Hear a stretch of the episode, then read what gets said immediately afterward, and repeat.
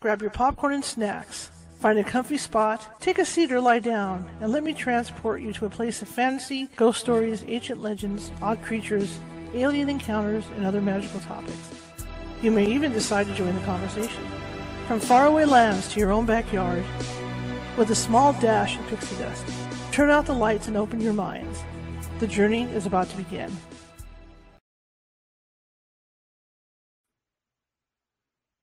Good evening, everybody. How's everybody doing? I think you all said fine. Great. My name is Charlotte. I'm going to be your host for the next hour. I am also the owner of the California Haunts Paranormal Investigation Team, based out of right now sunny Sacramento. It's either one extreme to the other, right? A week ago, I was complaining about the rain not stopping. Well, that's that's all taken care of now. Now it's sitting, and now we're hitting the 90s. We're not even on May yet, so here comes summer, right? Anyway, I want to welcome everybody here. Um, a quick note: if you haven't uh, seen the show before, and you like what you see, and you're watching from Facebook, please be sure to follow. We do a show every night, Sunday through Friday. No, yeah, Sunday through uh, yeah, Sunday through Friday, and uh, Sundays we read from a, a, a paranormal theme book. And okay, and so it's kind of like a layback Sunday. It's just sit down and, and listen to me read from the book my eyes are squinty allergies. Um, and then during the week, we have guests on, like our guest tonight, Joe Joseph Giancola. Sorry, I'm having trouble saying that today. But uh, yeah, and the same thing goes for if you're watching for the first time from from uh, YouTube and you like what you hear. Uh, please be sure to hit that like button, get those hearts flying, show me some love. Because what it does on Facebook and YouTube is it puts us higher up in the algorithm which means more people get to see it. It shows up, you know, on the main public algorithm for YouTube and Facebook. So that means more people get to see it, and therefore, you know, they sign on to be subscribers and whatnot. And that's the other thing too. YouTube, we're looking for subscribers. So if there's something you like, there's a more than 600 videos sitting over there that we've done, all shows. And if you see one that you like, you know, or something that you like besides tonight, of course, uh, subscribe. And what I've done is you know, instead of having a hodgepodge of 600 videos because it can get confusing, right? You're going, you just got to work together and figure out what the heck it's about. I've taken and categorized a bunch of them, and I put folders out there, and so, uh, you know, like uh, ghosts and hauntings would be one folder, and you know, uh, current events would be another folder, et cetera, et cetera. So you can go in and say, hey, I want to, I want to see something on the Ropes Mansion, right? So you go in under ghosts and hauntings and check that out, right? That, that's where you would go. So that's pretty much what's going on. There's about there's like 15 folders over there you can check. And I'm sure there's something you're going to like. I mean, there's something for everybody. I'm a journalist. I'm a photojournalist by trade, and I don't like covering the same stuff all the time because I was a, I was a general assignment reporter too. So I don't like covering the same stuff all the time.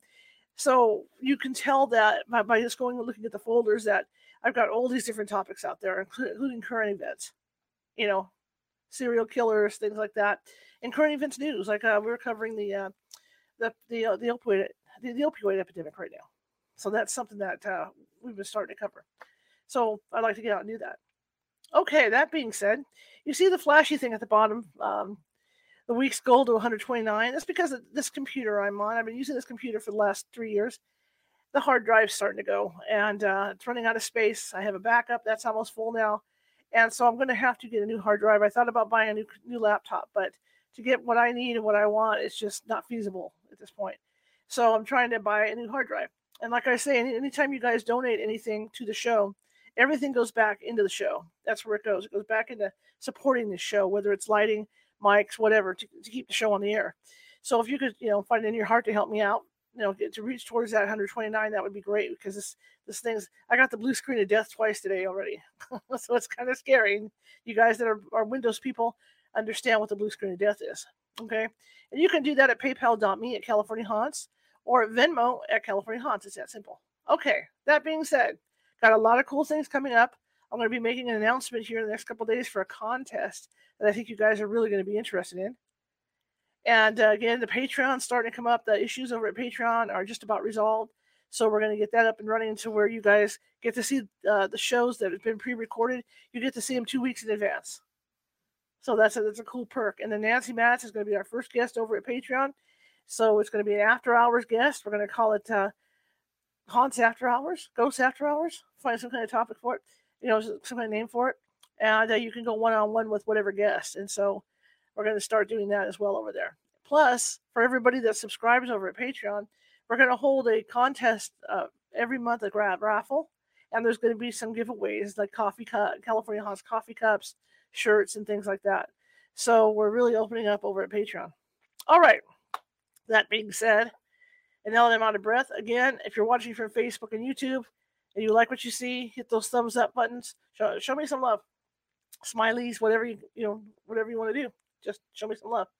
All right, my guest tonight, Joseph Joseph Giacola. I did again. Joseph Giancana. Cano. You know what? I'll let him give you the name. I'm just I don't know why I'm having issues with this. Joseph Gio. Aha, I got it. Joseph Gioconda. I don't know why I'm having issue with that. But anyway, I feel bad. Sorry, Joseph. I see you sitting out there. um, he's got a great story to tell, the Ropes Mansion, and I, I never heard of the Ropes Mansion until a couple weeks ago when I started digging around and do some research in it, and it's a fascinating place. And I'll let him explain the book that he's written. You know, he's written a couple books on it, and uh, we'll talk to him about his research and things like that. We'll talk to him about the mansion. Okay. All right, let me bring him in. Now that I made a total fool of myself mispronouncing his name like 18 times. Hi, Charlotte. How are you? I'm well known to mispronounce people's names, so this is nothing new. That's okay. It's Gioconda, so Gioconda. don't feel bad. Yeah, Joseph Gioconda. See, I can do it now. Right. Maybe because I slow it down. Maybe I'm talking too fast. When I did the intro, it took like ten takes because I'm like, oh my god, I did it again. You know, all these outtakes. Tell me about you, sir. Well, let's see. I have a lot. Of, I wear a lot of different hats. Um, my day job is I'm actually a lawyer. Um, I'm an intellectual property lawyer. I, I, practice law here on the East Coast and uh, New York and Philadelphia, and um, uh, I've been in my own practice. I've had my own practice for about 12 years now, um, and that allows me to travel around. I have a lot of uh, uh interesting clients around the world, so I've been able to travel uh, as part of my work, which is always a fun thing to do because then on my on the side I can sort of do some research. Uh, if I have a few hours here and there when I travel. Um, and I started writing. Um, let's see, I, I, would say I started really putting together things about 12 years ago, around the time I started my law firm. And um, I, you know, it, it, sort of went in in fits and starts in terms of getting things out there. And then my first book that I finally got out a, a few years ago was The Pope's Butcher, and uh, uh, that is based on a true story of a serial killer who was active in the medieval Vatican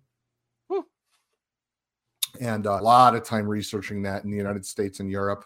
And uh, I, I, put that book out, and, and, people really enjoyed the concept of his, history and true crime horror. Uh, and it has a little bit of paranormal in there too. And then um, I wrote a couple of other books since then a book of short stories, and then the book you mentioned, uh, Salem's Ropes, um, which I'm happy to talk at length about. It's, it's one of the one of the books that people find the most interesting to talk about because it's accessible. It's it's a place you can go and mm-hmm. investigate and research and visit. Actually, get a tour. What got you interested into writing something like Salem's Ropes? So I've always loved paranormal stuff. I'm, I'm a big fan of of paranormal um, shows. Uh, I, I, was a big watcher of shows like Ghost Hunters, but I was also a big fan of the old uh, horror genre. Um, and I visited um, a few sort of so-called haunted houses uh, on tours all, all over the place. One in San Diego, uh, a, a, couple here and there. And it's a funny story how I came across the, the Ropes Mansion. I, I don't know if you heard this on another podcast I did, but I actually had a dream about it. And really strange story how it came to me was that I had never been there um, I had passed it. It's in Salem, Massachusetts. It's right smack dab in the middle of downtown Salem. And I had uh, seen it in a, movie, Hocus Pocus, the original movie that came out in the, I guess, is early 90s now, a very popular Halloween movie. And it's Allison's house in, in Hocus Pocus. Um, and I had seen it, maybe driven past it when I was in Salem, but I had never really given it much thought. But I, I literally had a dream about it. And I woke up and I started writing down my dream started writing down um, what I could remember about the mansion. And then started, you know, researching it and went there. And what I couldn't believe was how much history there was under the surface that I had essentially dreamt about, I essentially thought about without actually knowing. And then the more I researched, the more I visited, the more I learned about the house, the stranger and stranger the stories became as you scratch the surface. Do you think that for some reason the house called out to you? I mean, I've heard stuff like that before. Yeah, it's a great question. I don't know. I had never really given it much thought. In my dream, for what it's worth, in my dream was a little distorted. The dream in my dream, I visualized the house as it is, but Mhm. I visualized it right next to the waterfront. And in reality, the water is a couple of miles away, probably about a mile and a half to two miles away. But in my dream, it was right next to the house. And it also, in my dream, which figures into the plot in, in my Mhm. book, um, that there was a, a microbrewery down the street, sort of catty corner, and there isn't yet a microbrewery in Salem, or at least not that close to it. And those figured into the plot that I wrote about, the the fictionalized that part of the plot. But the the house itself did draw me in. There- there's something about that house that just attracted me to it, and to this day. Even though you know I've been there and signed books there and given lectures there and obviously written about it, there's something about that house that just gives me chills to think about. Well, once you had your dream, what was it like going to the house? Well, I guess in my when I visited in my dream uh versus reality, I guess I was noticing all the differences at first. Like, oh, in my dream, I remember it being on the waterfront. Where's the water? That kind of thing. But what I quickly remembered were the similarities. For example, the garden really jumped out at me in my dream. The garden uh, in reality, the Ropes Mansion is quite extraordinary Mhm. figures into a lot of mystery around the house.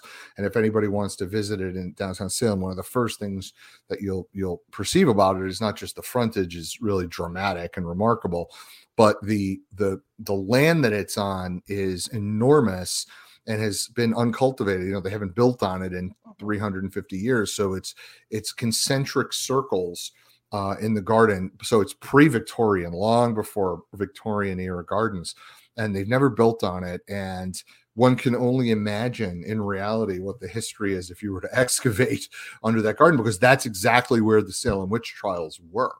Um, right there and that was where the you know it's it, it if you look from the front of that house you can see the salem witch museum and the church and all the things where where all this stuff happened so it's it's just a really remarkable place So tell me a little bit about the history of the place then, because I obviously you just did a little bit, you know, talking about the witch trials.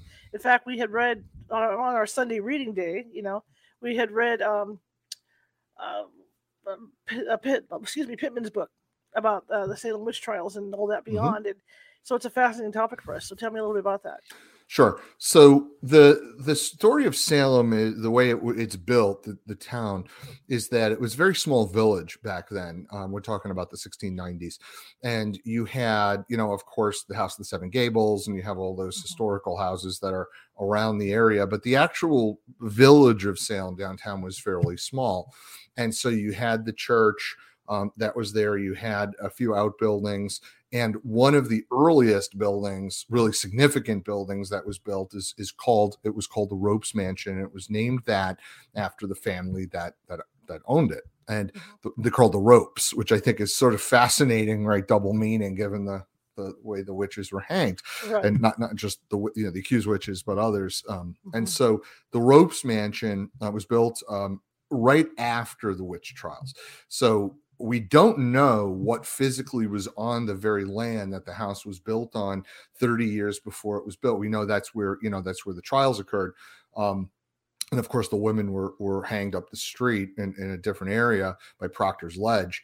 But the the um, area where the land uh, the, house is built on is sort of a mystery because I researched and there's no record of what was there. If there but there there believe there is believed to have been a structure there during the witch trials, but there's no record of it, which is odd. And then they build the mansion. The mansion is quite extravagant um, for Salem. It is really quite a building. It looks a lot like the White House, really striking um, and it was built for you know a wealthy family that was that was living there and one of the first things that was odd about it uh no was noticed was that the guy that the owner the patriarch of the family his wife died and she died very very young now that wasn't terribly uncommon in that era but it was a little odd that she died in her 20s uh, without any clear cause his second wife then dies too a few years later. His third wife then dies.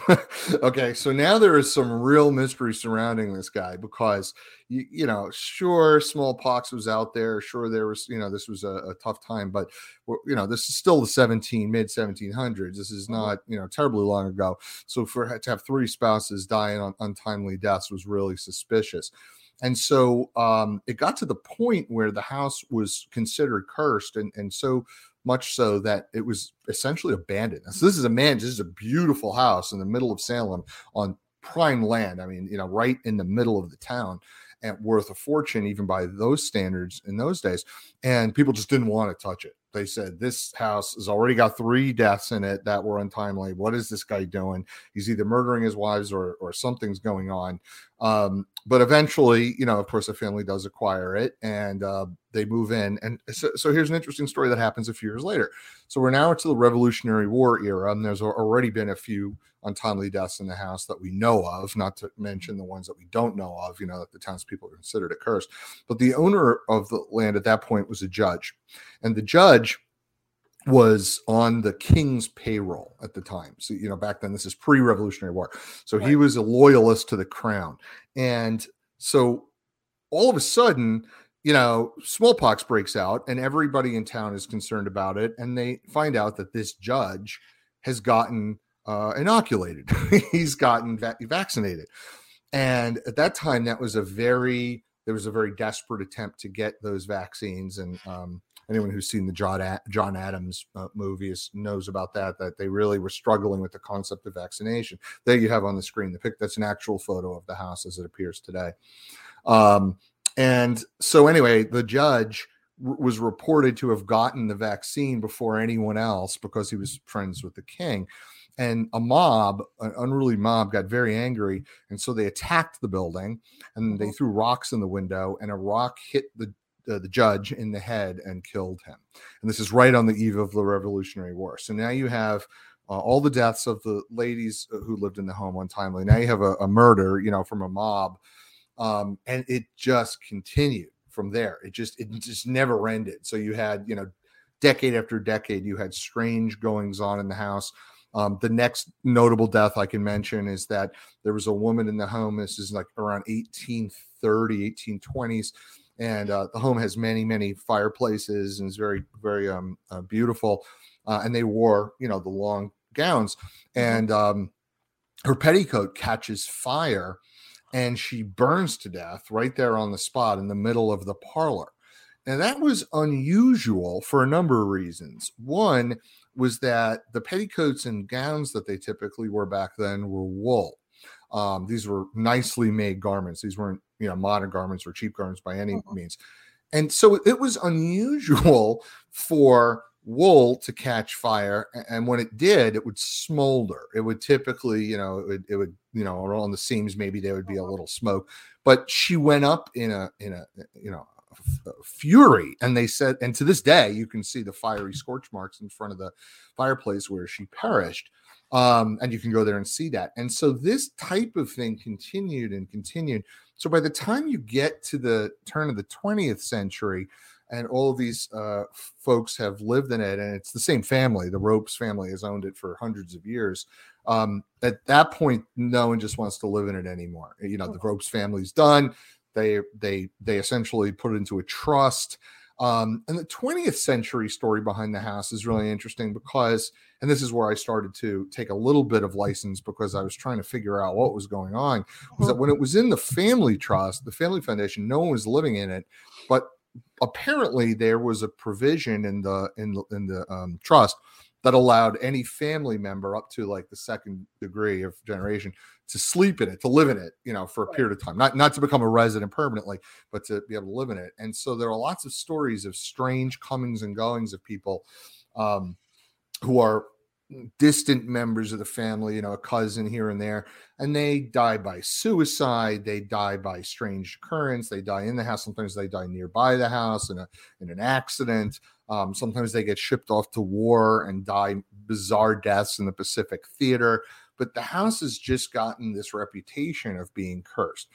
Um, so fast forward to today, what my dream was about and what ultimately I wrote about was um, once it came out of the family trust, which it did in 2015, it came out of the trust. Um, in my uh, story, it gets sold to a family to, to a private family. Now that didn't actually happen. In uh-huh. reality, mm-hmm. it got taken over. It, it, was taken over by the Peabody Essex Museum, who now operates it today. So no one's living in it today. Um, and the Peabody may consider at some point selling it. I don't know. I mean, it's mm-hmm. not. It's only open a couple days a week, and that's only uh, in season, so you can tour it um, and it is quite beautiful. The grounds are always open uh, to the public, but um, yeah, it's just a strange place. It has a very strange vibe. It is beautiful, but really, when you think of Salem, Massachusetts, you think of Halloween and you think of you know the witch trials. Mm-hmm. The Ropes Mansion is near the top of the list of locations people visit when you started doing research for this or thought about it where did you start? I mean obviously there's an art there's an archival thing you know historical thing in salem but there had to be more places to dig right? Yeah you have to sort of dig all over the place because um, there's no one unfortunately there was no one uh, place where everything was stored. So the first thing i did obviously was contact the mansion itself and they have uh, volunteers they have docents and they've got a, decent amount of information on the place, um, mostly from the highlights. What's hard to find are the stories that are the darker ones. So you know, that like they'll tell you about it when it was donated to the trust or the museum and when it was when it was renovated, but it, it's a lot harder to find out its connections to the the witch trials and, and things like that. And so a lot of that was really hit or miss of going back into a variety of sources and trying to find out you know you could have a whole book where you just have one or two sentences that intrigue you that say oh that's interesting like there was a connection for example potential connection between the property and tituba who was the uh, uh the accused witch right well you know the first witch the, right. she was from barbados right. and so w- one interesting hypothesis that's sort of floating around without any real academic support is whether or not tituba had any connection to the property or the land before it was built on. Um, because again, we're talking about right there. That's right where the bishop residence was. It's you know right where the families were that were involved. And um, another source of really interesting history um, for people who are interested in it is you know Arthur Miller's The Crucible. If you if you actually watch The Crucible, read The Crucible play, he took some liberties, but it opens up a lot of interesting questions. For example, no one knows what happened to Tituba. She mm-hmm. she is a mystery that it, it, really is unknown. And I researched that a little bit and found it fascinating that the woman who was first accused of of teaching the girls witchcraft in the witch trial, she was never actually executed. Interestingly, they executed the others, but she was somehow spared. And remember, she was property, so she is bailed out by someone who buys her freedom to become a slave again and then she disappears from the from the history books. No one knows anything about what happened to her. So this part is where i took artistic license where i started mm. saying how i felt about the house and feelings i had and whether or not there could be a story here. And so that's where i used the facts and melded them with a narrative like what if Tituba really had something to do with the land and with the property? And it, where did she go? Could is it possible she's buried in the garden? And when I when I asked the docents and, and the museum, like, have you ever thought about digging up the land there. Could there be bodies under there? And they said, "Oh, there's very probably bodies under there, but there's no way we're going to dig that up." I mean, mm-hmm. if you're in the downtown Salem and you start digging, you're going to find bodies. You're going to find all kinds of strange things. That will open a can of worms, literally, because then what are you going to do? Right? You're going right. to have to. You're going to have to. You know, it's already designated a historical landmark, or you're now going to put make it into a cemetery. Um, but there's Salem itself has a lot of mystery to it, but this house always really just drew me in as having really a sort of the heart of Salem, the heart mm-hmm. of the mysteries there. Mm-hmm. Do you think it's haunted? Yeah, I do. Um, I, I, definitely do. I had one. Um, I w- I wouldn't call it an experience uh, because it wasn't anything like that. But um, I, I was really privileged that when I was doing a book signing there, I showed up early on a I think I got there at like seven in the morning or 8 a.m. on a Saturday. And the volunteers were there, but no crowds had lined up yet. And uh-huh. they said, Oh, you're the guy who wrote the book. Do you want to go in and spend some time alone in the house? And I said, My God, would I love to? And I went around, and there's no question that it is very oppressive with the feeling of history, if nothing else the haunting part of it, you know, I didn't see anyone or feel anything specific, but what I did feel it was when you go to, from room to room, the vibes really do change dramatically. You get a different feeling of personalities. And where the woman burned to death, for example, you get a certain feeling. And then when you go to the bedrooms, you have a different feeling. And so I think it probably is haunted if you, you know, again, if you believe in that. Some people don't, but there's certainly residual energy there, no question about it. But the home, uh, the house as a whole, as a home, definitely has a very strange vibe to it. No question about that. I've been to older buildings like that that are now inns. And I know in one particular up here in, in the foothills, uh, the, the the owner's wife, the original owner's wife, likes to sit downstairs in a corner and people watch. That's her thing, you know. So people will will feel her, or they'll they'll get you know quick glimpses of her. But all she does is sit sit there and she's just watching. To see everybody from you know from the century. It's kind of interesting. There are there are um, recorded observations. This is something I found interesting. Was that I went back and I researched, and what I thought was really surprising, it, it really struck me, was that as far back as 1906, there were already witnesses who were recording their observations of hauntings they were seeing in the house. And that's something we sort of forget is that we think about haunting as like, oh, today right. in modern era, we're seeing, you know, energy or spirits or something that were from 100 years ago. But what's interesting is in 1906, they were seeing spirits from presumably uh, 100 years before them. And this is recorded in observations. And some of the things they saw were, um, for example, spirits in the garden very common. Um, I should say very common. It's not that common, but it's very common in terms of the rec- records that people have recorded seeing a woman in period uh, gown in the garden, and they naturally assume that it's a, a reenactment, and they are asking the docents, they're asking the the management, you know, the museum, they're saying, "Oh, are you performing a, a, reenactment?" It's gotten to the point where a lot of the volunteers just say, "Oh, that's that's the spirit." There's no, you know, there's never a reenactment that occurs. It's always that, and it's very unlikely that these random people who've seen this in the garden would have imagined it or or are lying because uh-huh. they're perplexed when they ask about it. So there's something there. Now, is that that particular woman? Is it Sarah Ropes uh, who died? Is it um, one of the other Ropes sisters? Is it you know I, I, don't know. It's it's a woman in a gown. My guess would be it was probably the woman who burned. But um, but it could have been one of the women who was killed by her husband. I don't know. Uh-huh. There are other stories too. Um, in in my dream, one of the things that really stood out to me was the basement and that is a place I did not get to visit. Um, that is closed off to the public. It's I, I, don't know who has access to it, but in, in, my dream, I so I wrote that into the book. I, I wrote that um, it, you know the the that the the owner sort of loses his mind and starts to you know dig deeper and deeper and then finds in the basement a sort of sub basement where Tituba's bones are and all of this other um, occult paraphernalia that relate back to the the witch trials. Now that's you know I made that up right. to hypothesize, but I've always felt that I I would what I wouldn't give to go in that basement with a you know with a with a crew to really study it and see what really is down there. I got a question for you Is as a writer. Yeah. Was there a temptation just to write a a, uh, a book about the ghosts there, and not right like like like you know what you came out with? Was that temptation? Yeah. So yeah. So what happens? Yeah. So so what happened? A lot of people ask me that, and like, why not just write it more about the spirits and the ghosts and the experiences uh-huh. and the uh-huh. history?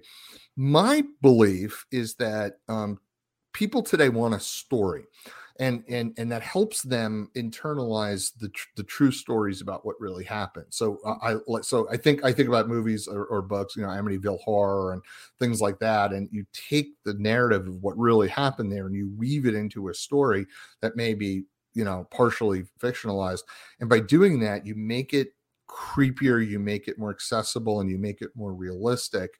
Um, for a wider audience. If you just tell the story, yeah, it'll attract people like you and me who are interested in paranormal and right. investigations and so forth. But the average person may never have learned anything about Salem's Ropes if it was a book just about the mansion.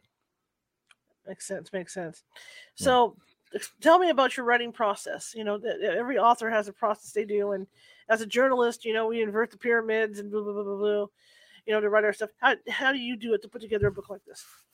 So I'll, I'll, give you an example of my latest book that I just released a couple of uh, weeks ago. So this this new one's called Ben's Bones, and it's about a true story again, based on true story of Benjamin Franklin when he lived in London uh, on Craven Street um, during a period of time when he was the diplomat from uh, the colonies to to the crown in the 1760s and 1770s, and he was living above uh, a building that today in modern times we found 20 some odd human bodies buried in the basement um, I think wow. it was 28. And uh, recently, this is in the last 10 years, and they dug up these bodies and they couldn't at first figure out why there was a, a mass of human bodies in the basement. They thought maybe there was a serial killer, or, you know, what was the connection of Benjamin Franklin? And it turns out that he lived there when there was an illegal medical school and anatomy school that was uh, functioning in the basement. And there's a whole backstory to it um, about uh, a family that lived there. And he was very, very close with the woman whose husband was the doctor. In fact, she moved back to Philadelphia to be with him when he died. Um, he, she was his surrogate daughter. And so this struck me when I heard about the story as an extremely interesting story that had never been written about much at all. Again, what I did was, as a matter of historical fiction, is rather than write it as a historical treatise and say, okay, here's exactly what happened, you know, uh, like a, a biography, uh, I wrote it as a narrative story using mostly, you know, almost entirely true facts, but weaving it into a story that would make it accessible again for the modern reader and so that that was sort of my process was to really dig in and research and i'm doing that now with a new book i'm working on about a detective uh, in France in the 19th century. Uh, it's one of the f- strangest stories. It's a true story about a detective who investigates a murder in a mm-hmm. seaside town in France, only to discover he is the murderer uh, and that he himself had committed the murder while sleepwalking. And he becomes completely convinced that he is the murderer or was the murderer, and he turns himself in, puts himself on trial, and was convicted of committing the murder. He prosecuted himself, spent the rest of his life under house arrest, but only at night they handcuffed him to his bed at night because there was no evidence he hurt anyone during the day. And I hear these stories and I say, that is fascinating. Like that, that's a true story. Can't make that stuff up. Um, but again, my, my goal is to make it accessible and fictionalize it. And so I get an old biography about the guy written in the 1950s or 60s, and it's very dry reading. It talks about his family background. No one really cares about that. They want to hear the story. How did this guy come to believe he was a serial killer when he himself was a police detective? So um, I think a lot of it, a lot of my process is about finding a story Mm-hmm. I, I believe truth is stranger than fiction. I really do. I think you can't make up this stuff. The universe is a very, very strange place, and things happen every day that are truly beyond comprehension. Um, and they make just for great stories. Mm-hmm. Mm-hmm. So, when you're coming up with characters for your books, do you make a list? Uh, you know, you come up with these ideas. Oh, I, I like a character that does this, or, or you know, you know what I mean. Just to have have a running list, and then you pick and choose from there. So for the for the true stories, for the for, for, the stories that are really based on truth, I almost wed them exactly to the truth. So the Ben Franklin story, it was 99.9% accurate about Polly Hewson, William Hewson, um, and the other uh, uh, John Hunter and, and and the others in history. Um, I did invent one, well, not invent, but I did um, fictionalize one of the characters that we didn't know much about, Dr. William Hewson, to try to make it him the protagonist. And so with Salem's Ropes, again, we have the truth about the Rope sisters and the mm-hmm. people who died there, but I completely fictionalized a character and this is where you have to become a modern storyteller is you know you say well what do people what, what's the dynamic people relate to? They relate to uh, uh, a, a, character protagonist they relate to sometimes the sympathetic spouse the struggling children you know even the pet you know the dog you know. You have to remember we're in the business as authors of entertainment. And so you, ha- you have to constantly gauge whether or not you want to stick too close to the truth at the risk of being boring and it not being you know modern enough um, and so with Salem's Ropes, I took some liberties. George is a completely fictionalized character, as, as is his wife, mm-hmm. um, the family that moves into the house. But he, you know, the protagonist and his wife and the family, it's it's very much an archetype of any one of us who would move into a mansion. What would it be like for an average mm-hmm. person, for a normal person, to move into a house with that much dark history? And in mm-hmm. the story, you know george and in his mind spirals downward because he becomes obsessed as i think any of us might if you lived in a house with that much history and that much weirdness going on around you you know i could see the temptation to become really obsessed with digging deeper and deeper uh, and losing maybe track of what really matters. And that dynamic took on its own story in, in the book about you know his wife struggling, and he mm-hmm. he was a recovering alcoholic, and how the compulsions to research and uh, uh, you know and the temptations to do that really broke him down. I think that made for a good story, even though that's entirely fictionalized. But it sort of tells the story of the house in a sense. I've read parts of it. I love the book. It's a great book, and it always makes me wonder, like you know, like you putting this together with these particular people that move into a house like that. Did you do any any research on you know people that that would buy a haunted house like that? To put it towards your book? No, I, I thought about myself for one, and as a you know pretty traditional um, family, you know, if if my wife and my kids, you know, would they ever agree to kind of uproot and move from a, a normal suburban home, move halfway across the country like George and his wife did? And if they did, what would the stresses be like moving into a home of that character and that nature? And what would it be like? I mean, if I came home and I told my wife, I said, look, you know, I bought a house without telling you, which he does in the book. You know, I bought I bought a home without telling you, but not just that, it happens to be this dark and sordid mansion in Salem, Massachusetts, of all places. What the tensions would that create for really anybody? So I really just thought about um, take the, you know, regular person and put them in this really horrible situation, mm-hmm. what would happen? You know, and the family breaks down in the book, as it probably would in real life. They start at e- getting at each other's throats. They start blaming each other for the paranormal activity, right? Like paranormal activity doesn't occur in a vacuum; it occurs around a family. Absolutely. And so, yeah, so when these weird things happen, it's not going to happen like, oh, you know, did you happen to move that? No, it's going to be like, why did you keep breaking the plates? Well, I didn't. No, now you're lying to me about it. You're drinking again in reality, it's all paranormal, but it's going to drive people mad. And that's very much a part of the story of the paranormal, mm-hmm. as you know. Mm-hmm. How long did it take you to write it? Um, Pope's Butcher took me years. Salem's Ropes took me about a year only, about a year, year and change. I, I really, um, frankly, once I got out of the uh, habit at that point of writing historical fiction, writing modern fiction was much quicker and easier because it just kind of frankly, the story told itself. I, I, I was like I said, I dreamt the almost the entire plot, and so I sat down and just um, it was it was a weird book in the sense that it was already written in my head before I put pen to paper. Kind, kind of strange. My other books were not like that. They were much more laborious, uh, uh, research driven. Salem's Ropes was a story that, as I said, I literally dreamt the entire story. It seems like you know with the contact that what whoever whatever made with you that they wanted to have their story told. Yeah, I actually I, I believe that, and and one of the things that that uh, uh, as I've written, one of the things that struck me about each of the books, Pope's Butcher, for example, about all the victims, and we're talking a lot of victims of the uh-huh. original witch trials in the in the 15, 1600s.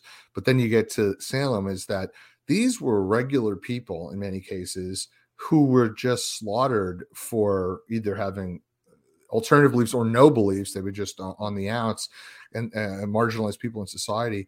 And uh, and even with Ben's Bones too, I, I, I thought about a lot about what it was like for regular people in the 1770s and having their graves robbed, which is what anatomists did. They they stole bodies from the graves, and um, you know, I think we forget that these class tensions and gender tensions and all these very tensions are certainly not new, but they were actually much worse in the past. They were quite, quite bad.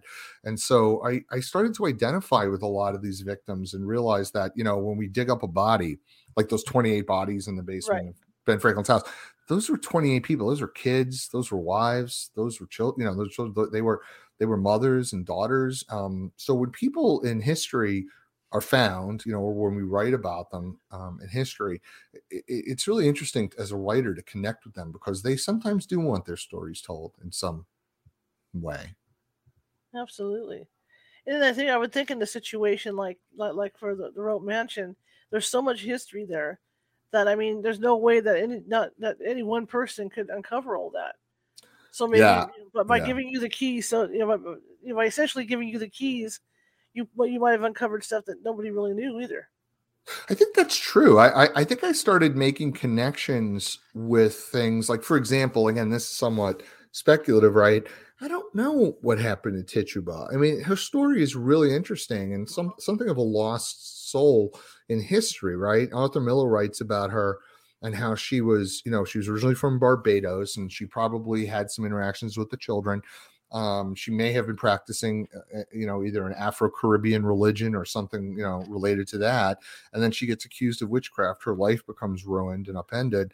And then she, you know, gets accused, put in jail, and then eventually released and becomes a slave again. And then she disappears. This is a person. This is someone who had, you know, a family. She had a life it's just what happened to her and and in my book i started thinking about that like what happened to her and and could she be very possibly buried on that property mm-hmm. absolutely the answer is yes and when i asked you know do you guys ever thinking about digging up that right. that plot you know and the answer is no we don't really want to know what's under there frankly because it mm-hmm. really does become a big problem and it makes you think with history we know like the tip of the iceberg about what really happened and every so often people stumble on you know like in egypt they stumble on these these hidden tombs of the pharaohs and so forth. Right. and then when they find something they're like holy cow there's this truth was there the whole time. We didn't know it. And then we have to rewrite history. But that's true even in modern times. Even in modern times we occasionally find a um, sort of a locked tomb or, or a, a unmarked grave and dig it up and say wow this forces us to rewrite our history of you know the witch trials entirely or something like that well, even in uh, Renee Pittman's book, I finally got her name right. See how we screw names up. You know, there's there's section there's little sections in there after these mass hangings where the family is, is sneaking up that the the river by moonlight to pick up their loved ones' bodies That's and right. bury them either on their property or somewhere else. So That's maybe right. with, with tuba, maybe that was the case. Is is maybe her family members or somebody had buried her there. We absolutely don't know, and that's entirely possible. And that actually relates to one of the topics in Ben's Bones was they. Uh, it, it's fascinating that vision uh, that what you just described is actually very true, accurate. Mm-hmm. That even in London at that time in the 1770s, they were ferrying the bodies that the anatomists would be um, operating on, you know, doing anatomy analysis on up and down the Thames River in the middle of the night. So you mm-hmm. have these strange imagined visions, you know, these bodies being ferried on a little canoe or something, you know, a little little right. skiff in the middle of the night. And so we don't we just don't know. And um and I was just really interested in saying, you know, why wouldn't we want to know? Why wouldn't an archaeologist not want to really get into that basement and tear it up? And um uh-huh. I think that the reality is that there isn't as much of an interest in finding out the truth as you might think. Um, what happened in London they stumbled on those 28 bodies when they were renovating the basement of this of this house. This house was there 300 years or 250 years. Um, no one knew anything. They knew Ben Franklin lived there for decades, but they, that's all they knew. And and a few years ago, 2016 or so, they're in the basement and they're you know putting in a new uh, floor or whatever, and they stumble on a human skull and then another one, and then they find 28. And that was not the product of archaeology. That was pure coincidence. They totally just stumbled on that, and now they've rewritten the entire history of Link of um, of um, um, uh, Franklin's time in uh-huh. London in that era because they pr- before that knew nothing about that relationship. Right. right. Well, maybe yeah, I agree. Maybe it's like you say, like you know, a case like Salem because of all the history that they've been able to dig up and have. Adding something to that would just throw everything off. Yeah, I also think there's just a practical reality. I think the practical reality is um, I'll, I'll, give an example. In downtown Manhattan, where the federal courthouse was built, they were excavating to put in the foundations. Um, I don't know, maybe about 10 or 15 years ago. They uh-huh. stumbled on an ancient African slave burial ground. And what they had to do as a result of stumbling on these bodies is they had to reroute all of downtown Manhattan, uh, the building structure for the federal courthouse, which cost, you know, I don't know, tens of millions of dollars because now they had to move the foundation over and, and build the courthouse around that plot. And mm-hmm. so if you think about it from the practical reality of those contractors, they would have probably preferred not to have found that burial ground at all. They would have preferred to just put down the foundation and, and move on. So the practical reality is history is sometimes inconvenient. You know, it's not something that you know we'd love to learn about, but as a practical matter, it can be baggage that can in many ways get in the way of modern progress. Or I understand seen. that. I mean, I live by the Sacramento River over here, or the American River over here, and a lot of the houses that they built over there, they had to stall um, building them because they, they would dig up a skull here and there, you know, Yeah. from the Indian burial grounds. And the next Yep. thing you know, the state's involved, and here comes the anthropologist, and all this is going on before people can even move in out there. Yeah, yeah, and it could take years of sorting out the legalities. I'm a lawyer, and, and I know that the legal system is incredibly uh, expensive and lengthy. And so, imagine you're exactly putting in a trench or something for a new highway, and you discover a new Native American burial ground.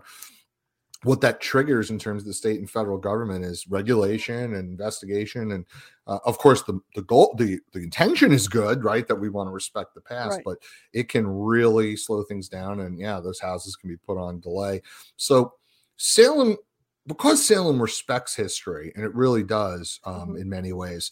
Um, that land has never been built on. The the oddity of Salem, um, for anybody who's never been there, go. It's it's just a really interesting place to visit in your life, uh, especially around Halloween. But Salem is interesting because it, it took a really tragic time in American history, uh, pre pre uh, uh, Revolutionary War history, and rather than sort of be embarrassed by it and hide it, they sort of embrace it and try to learn from it.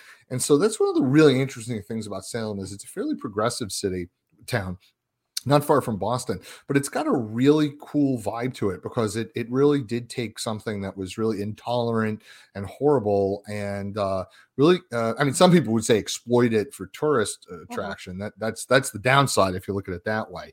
Um, but the upside of it is, I think that the museum, like the Essex Peabody, they do a pretty good job of teaching context and teaching, you know, tolerance. But um, but anyway, Salem, Salem, I highly recommend, and I definitely recommend a visit to the ropes.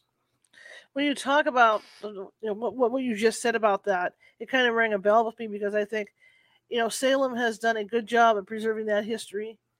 It's not the best history, like you say. A lot of places maybe don't want to talk about that kind of history or, or be noted Yeah. for that, but Salem has embraced it.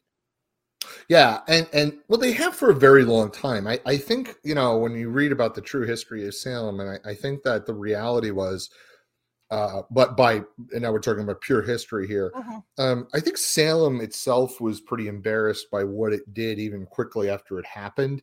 You know, it wasn't like the kind of thing where these zealots were in power for very long. My understanding is, even within a few years after that, uh, in 1692, I think a lot of the local uh, the governor and a lot of the local officials were really, embarrassed and horrified that this happened on American soil or on uh, colonial soil, I should say. Mhm. And um, and so it pretty quickly became the case that people were, you know, not thrilled about what had happened and decided to kind of move on. By the way, this is really fascinating uh, fact. I, I found this out as I was researching. There is a, uh, a there are uh, people. There's a group of people today who have proven they're direct descendants of the women who were accused and killed for witchcraft and they have their own facebook page and they're a group and they are the they are the direct descendants of the 1692 salem witch trial victims.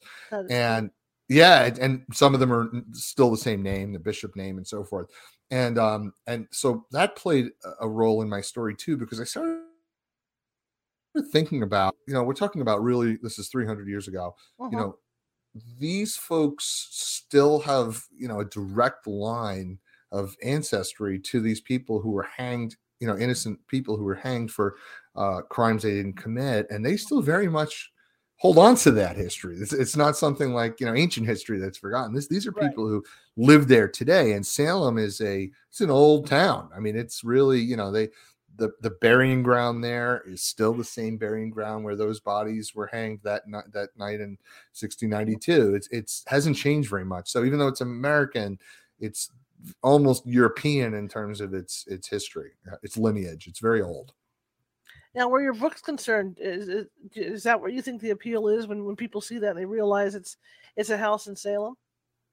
Well people love the fact that they can actually visit it right and as, Mhm. as i mentioned earlier one, one of the things about my other books like for example Pope's Butcher which is set in europe in the 1400s or ben's bones set in london is that those are for most people relatively inaccessible places that they're not going to be able to go Right. uh, most likely go, or they're certainly not going to make a trip there. But Salem is a destination that a lot of people really want to see in their life in, in America. And the, the ropes in particular is a, a real draw in Salem. I, I was amazed when I when I was there that there were lines just around the block for people to just take a photo in front of this building.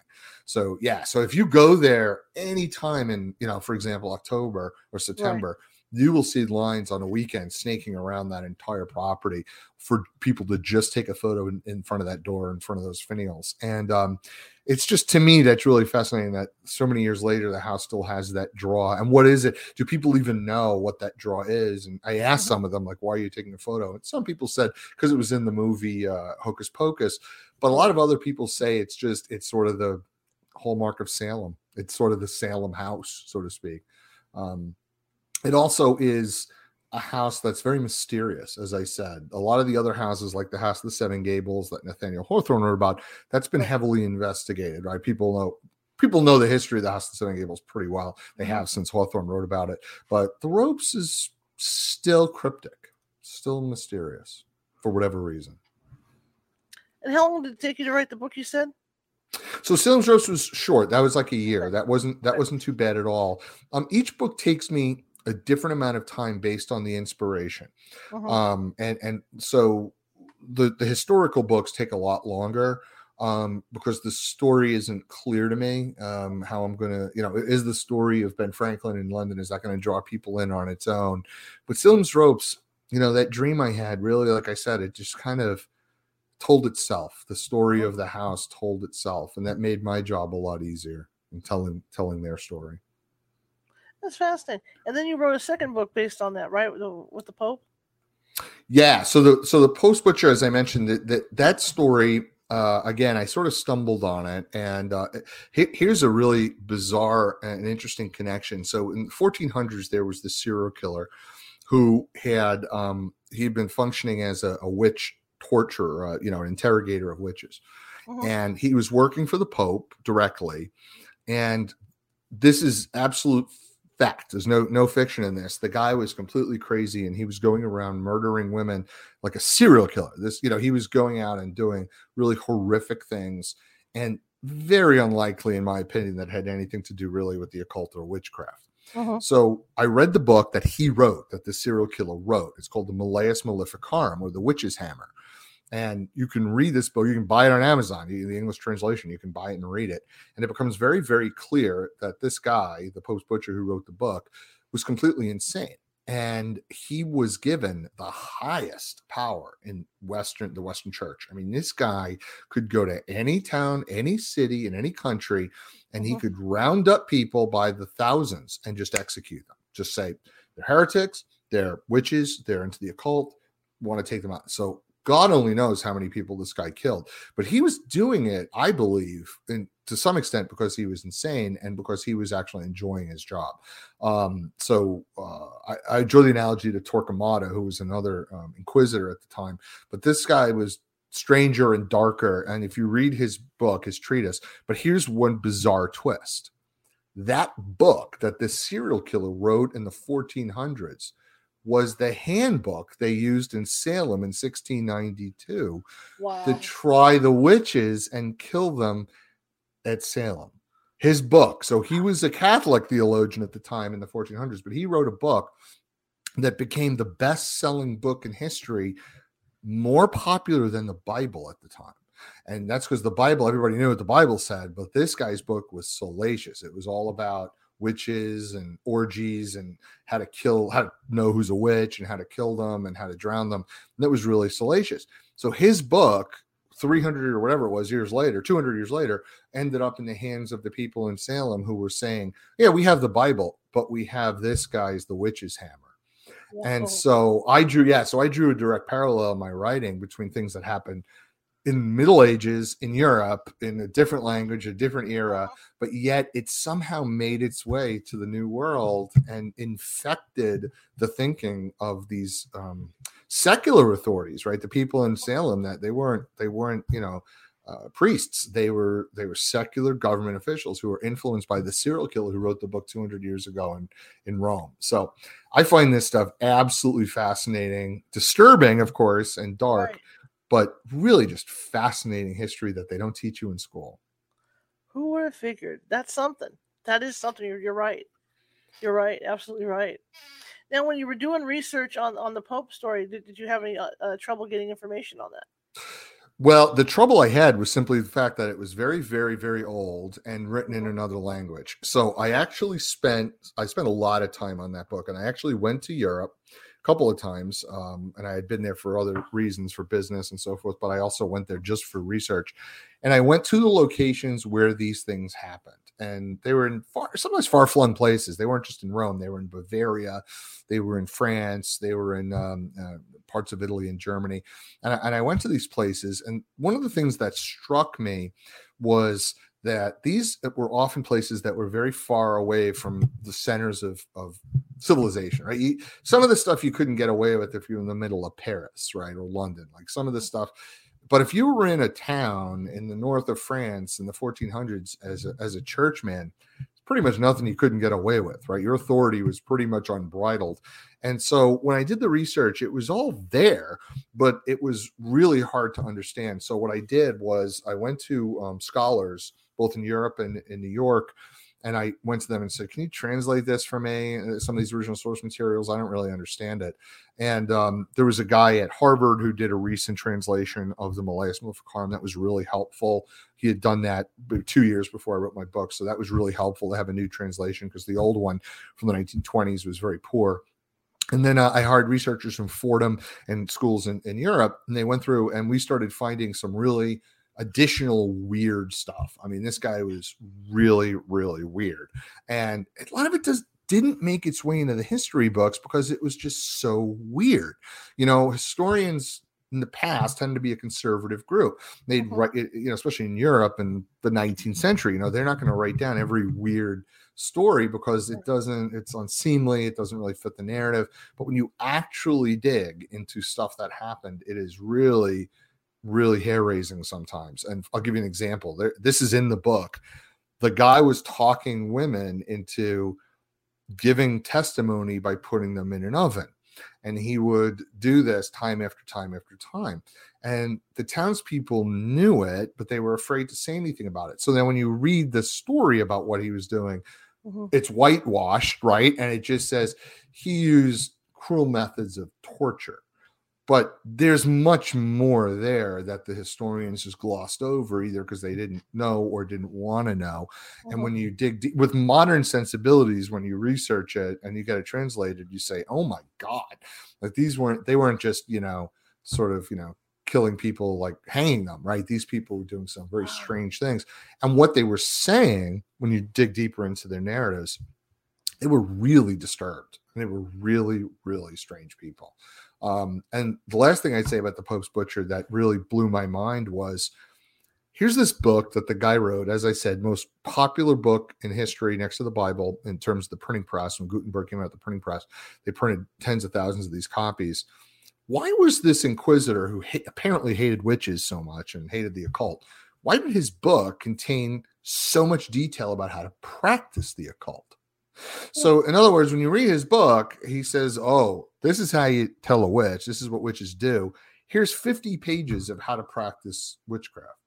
That's what the witches do. Now, it occurred to me after I read this could this guy have been trying to get that information out there? Maybe he was himself involved in some way with the occult, and maybe he wasn't really trying to just, you know, hide it and squash it. Because if you really were a legitimate uh, church person and you, are horrified by the occult in the Middle Ages, you uh-huh. kill witches, whatever, and you, you, you excommunicate them and you get right. rid of the heresy. Why would you print the heresy?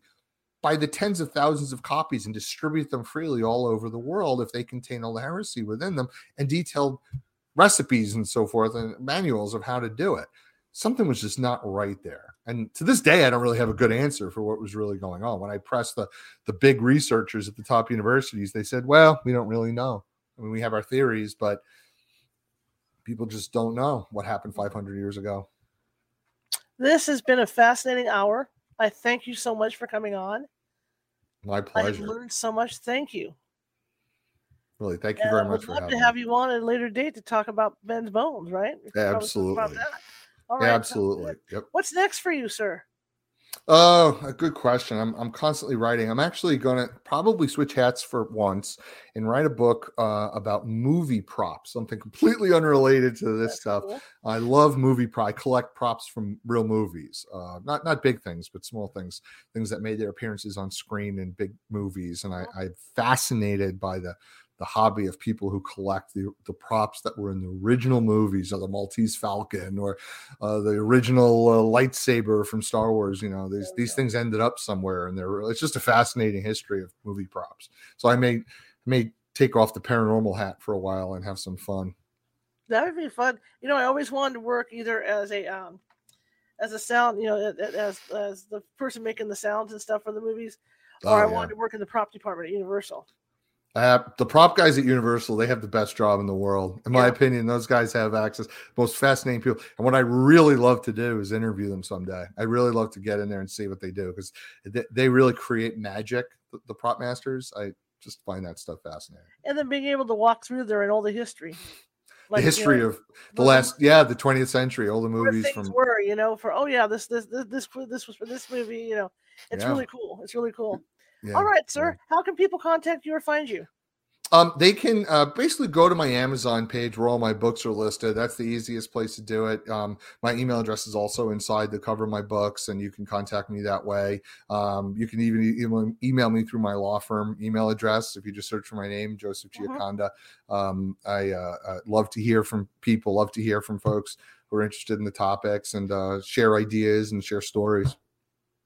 All right, Joseph. Well, thank you, and please Thank do you. come back sometime. I will anytime. Thank you so much. All right, so you have a good evening. You too. Bye bye. Bye bye.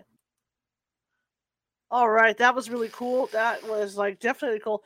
And who's have thought that everything would link in with with Renee Pittman's book that we read, right? Okay, tomorrow we're going to be on at 1 p.m. Pacific. It's going to be an early show, but we're going back to the whole exorcism thing. We're going to be talking with Seth L. Smith.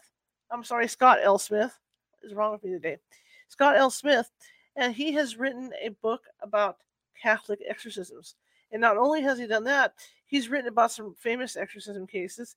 He studied a, a couple of famous uh, Catholic exorcists. So we're going to learn a lot about the rite of exorcism through the Catholic Church tomorrow. So that'll be 1 p.m. Pacific. Also, again, if you're watching the show and uh, let me get my other thing up here. Who's got the buttons? There we go. And you like what you see and you're watching from Facebook, please be sure to shoot me a thumbs up, shoot me some hearts, show me some love. Um, and also, if you haven't um, done so yet, follow because we have shows every day, every day except Saturday night. But we do shows every day. So follow and uh, everything. You know, every day is a different topic. We did what we did exorcism on Monday. Is that right? Yeah, we did exorcism yesterday. Yesterday was Monday. Plus, we had recordings of demons, kind of spooky. And then we did we did this thing on the ropes mansion today. And tomorrow, of course, is going to be exorcism. Oh yes, the other note too is tomorrow is a special show because uh, this is season three of this show in this format. I've been on the air for about 15, 16, maybe 17 years because I started out on Blog Talk Radio and then I finally converted to this format back three years ago. Anyway, so for this year, this season three, this is a, tomorrow is our 200th episode for this year. Yeah, that's a lot of episodes. So I like to, you know, I like to have lots of topics, lots of guests, lots of topics. Anyway, so join us tomorrow for the 200th episode, and then Thursday I'm going to try and do something kind of special to celebrate that 200th episode. Don't know what it is yet, but uh, I'm working on it. Okay. Now, getting back to watching, uh, watching from Facebook and YouTube again. If you're watching from YouTube and you like what you saw, please, please hit that subscribe button and hit those thumbs up and the smileys and all that good stuff. Again, it helps us go into the algorithm and puts us out in the World Wide Web more so. Okay. I'm also on Instagram under Ghosty Gal. It's all lowercase. We're over at Twitter under Cal Haunts. And we're over at uh, TikTok under California Haunts. And we are also over at Twitch. I think we're under Cal Haunts at Twitch as well. Anyway, I want to thank you all for coming tonight. And again, I'm, I'm going to do it again. Uh, you see that ticker at the bottom going saying about the hard drive. This this computer um, didn't have a big hard drive to begin with, so I knew it was going to fill up fast. It's taken a couple years. I bought this backup hard drive. Works great, except that one's almost full. That's a that's a three like a four terabyte hard drive is my backup hard drive. So I need to get either a new computer or a backup hard drive. So I, I would like to rebuild the hard drive in the main computer so that that thing you see about the hundred twenty nine dollar goal that would pay for that hard drive. You know, uh, for the replacement hard drive for this laptop. And if you could help me out with that, California Haunts Radio takes no money or anything, even for investigations. We do everything because we're trying to help people and whatnot. And so we, but we do take donations. So if you could find it in your heart to donate to help me get close to that $129 goal, that would be great. Uh, you can do that at PayPal. Hang on, paypal.me. I was trying to read it. PayPal.me forward slash California Haunts. Or you can do that at California Haunts and uh, or Venmo at California Haunts. You know, you don't have to. I'm just saying if, if you feel in your heart you have a few extra bucks, uh, cash to help me out, that would be great. Because, like I said, everything that we get in goes towards either the paranormal group or this radio show to maintain because I pay for everything out of, out of my own pocket. Okay, so I pay for the internet and all that other stuff as well. And something breaks, boom, just like the hard drive. Okay, that's enough said on that. Tomorrow I will see you guys at 1 p.m. Pacific, and we're going to be talking to Scott L. Smith about Catholic exorcisms. Have a great evening, everybody, and I hope you enjoyed this show because I didn't. I'm going to try and get this gentleman back on to talk about Ben's bones at a later time. Let me give you some information on him and his books, and here we go. Okay. There's the first book for uh, uh, there's Salem's Ropes. That's one of the books. God, I'm just totally up because I was working in the yard today. My I got a little loopy. And uh, the Pope's Butcher.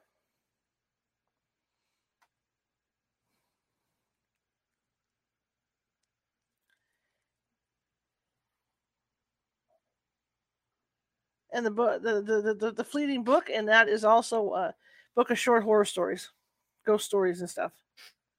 And then Ben's Bones.